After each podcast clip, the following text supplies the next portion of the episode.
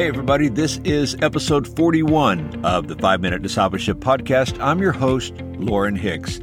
I hope this time is valuable to you and that these short podcast episodes are helping you stay focused on Jesus every day. You see, following Jesus is an everyday pursuit, and I pray that our time here helps you grow in your faith. Today, we are talking about wisdom for our words.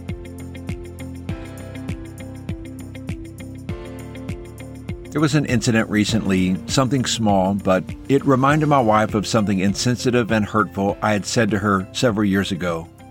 In that moment, I saw the pain return to my wife's eyes that I had caused with my words those years ago.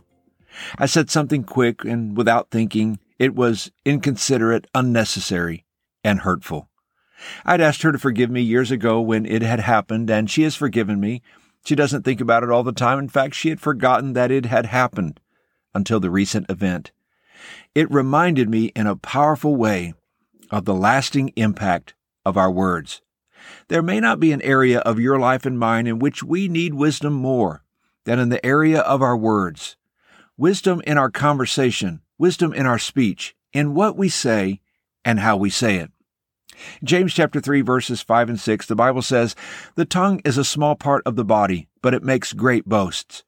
Consider what a great forest is set on fire by a small spark. The tongue also is a fire, a world of evil among the parts of the body. It corrupts the whole person, sets the whole course of his life on fire. James uses the word tongue, talking about our physical tongue, in relation to the words we say. Think about the influence of our words. When I was a kid, people used to say, Sticks and stones may break my bones, but words will never hurt me. It sounded brave, but we have learned this is completely untrue. Words shape and define our lives.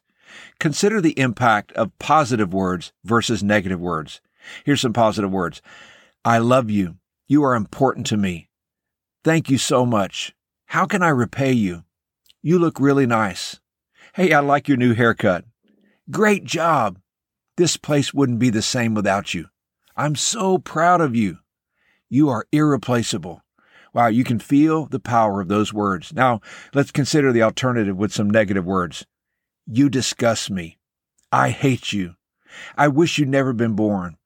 You make me sick. You will never amount to anything.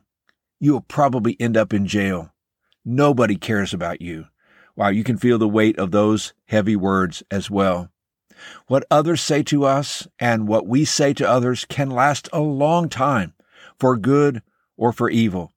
The casual, sarcastic, or critical remark can inflict a lasting injury on another person. The well timed encouragement or compliment can inspire someone for the rest of their life. You see, talking is something we all do, and we do it a lot. There are more ways to communicate today than ever before speaking, writing, texting, emailing, social media. Proverbs chapter 18 verse 21 says, Death and life are in the power of the tongue. Think about its impact.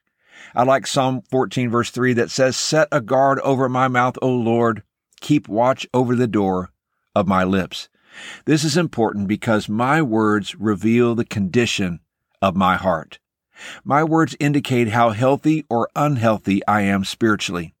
You see, if you go to the doctor for a physical, one of the things he or she will do is ask you to stick out your tongue because the tongue is an indicator. The nurse will put a thermometer under your tongue and measure your physical health. The scripture teaches us the same is true spiritually.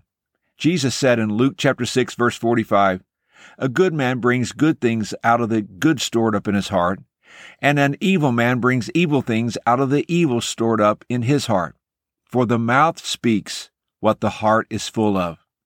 Our words are like a bucket of water dipped into a well. If there is fresh water down deep, that's what comes out. If what is below is stagnant, polluted, and diseased, that is what will come out. In other words, if the heart is clean, the words are clean. If the heart is contaminated, our words will expose it. Charles Spurgeon once wrote, more of a man is seen in his words than in anything else belonging to him. You may look into his face and be mistaken. You may visit his house and not discover him. You may scan his business and misunderstand him. But if you hear his daily conversation, you shall soon know him. Here's today's challenge. Pray this prayer found in the book of Psalms. May these words of my mouth and this meditation of my heart be pleasing in your sight, O Lord. Today, choose to speak words of life to those around you. Hey, thanks again for joining me for today's podcast. If you haven't already, would you do me a favor? Would you subscribe to this podcast on Apple Podcasts and leave an honest review? This small step helps in a big way when it comes to helping this podcast grow. And be sure to check out show notes for today's episode at 5minutediscipleship.com backslash 41. And until next time, let's continue on our journey as followers of Jesus.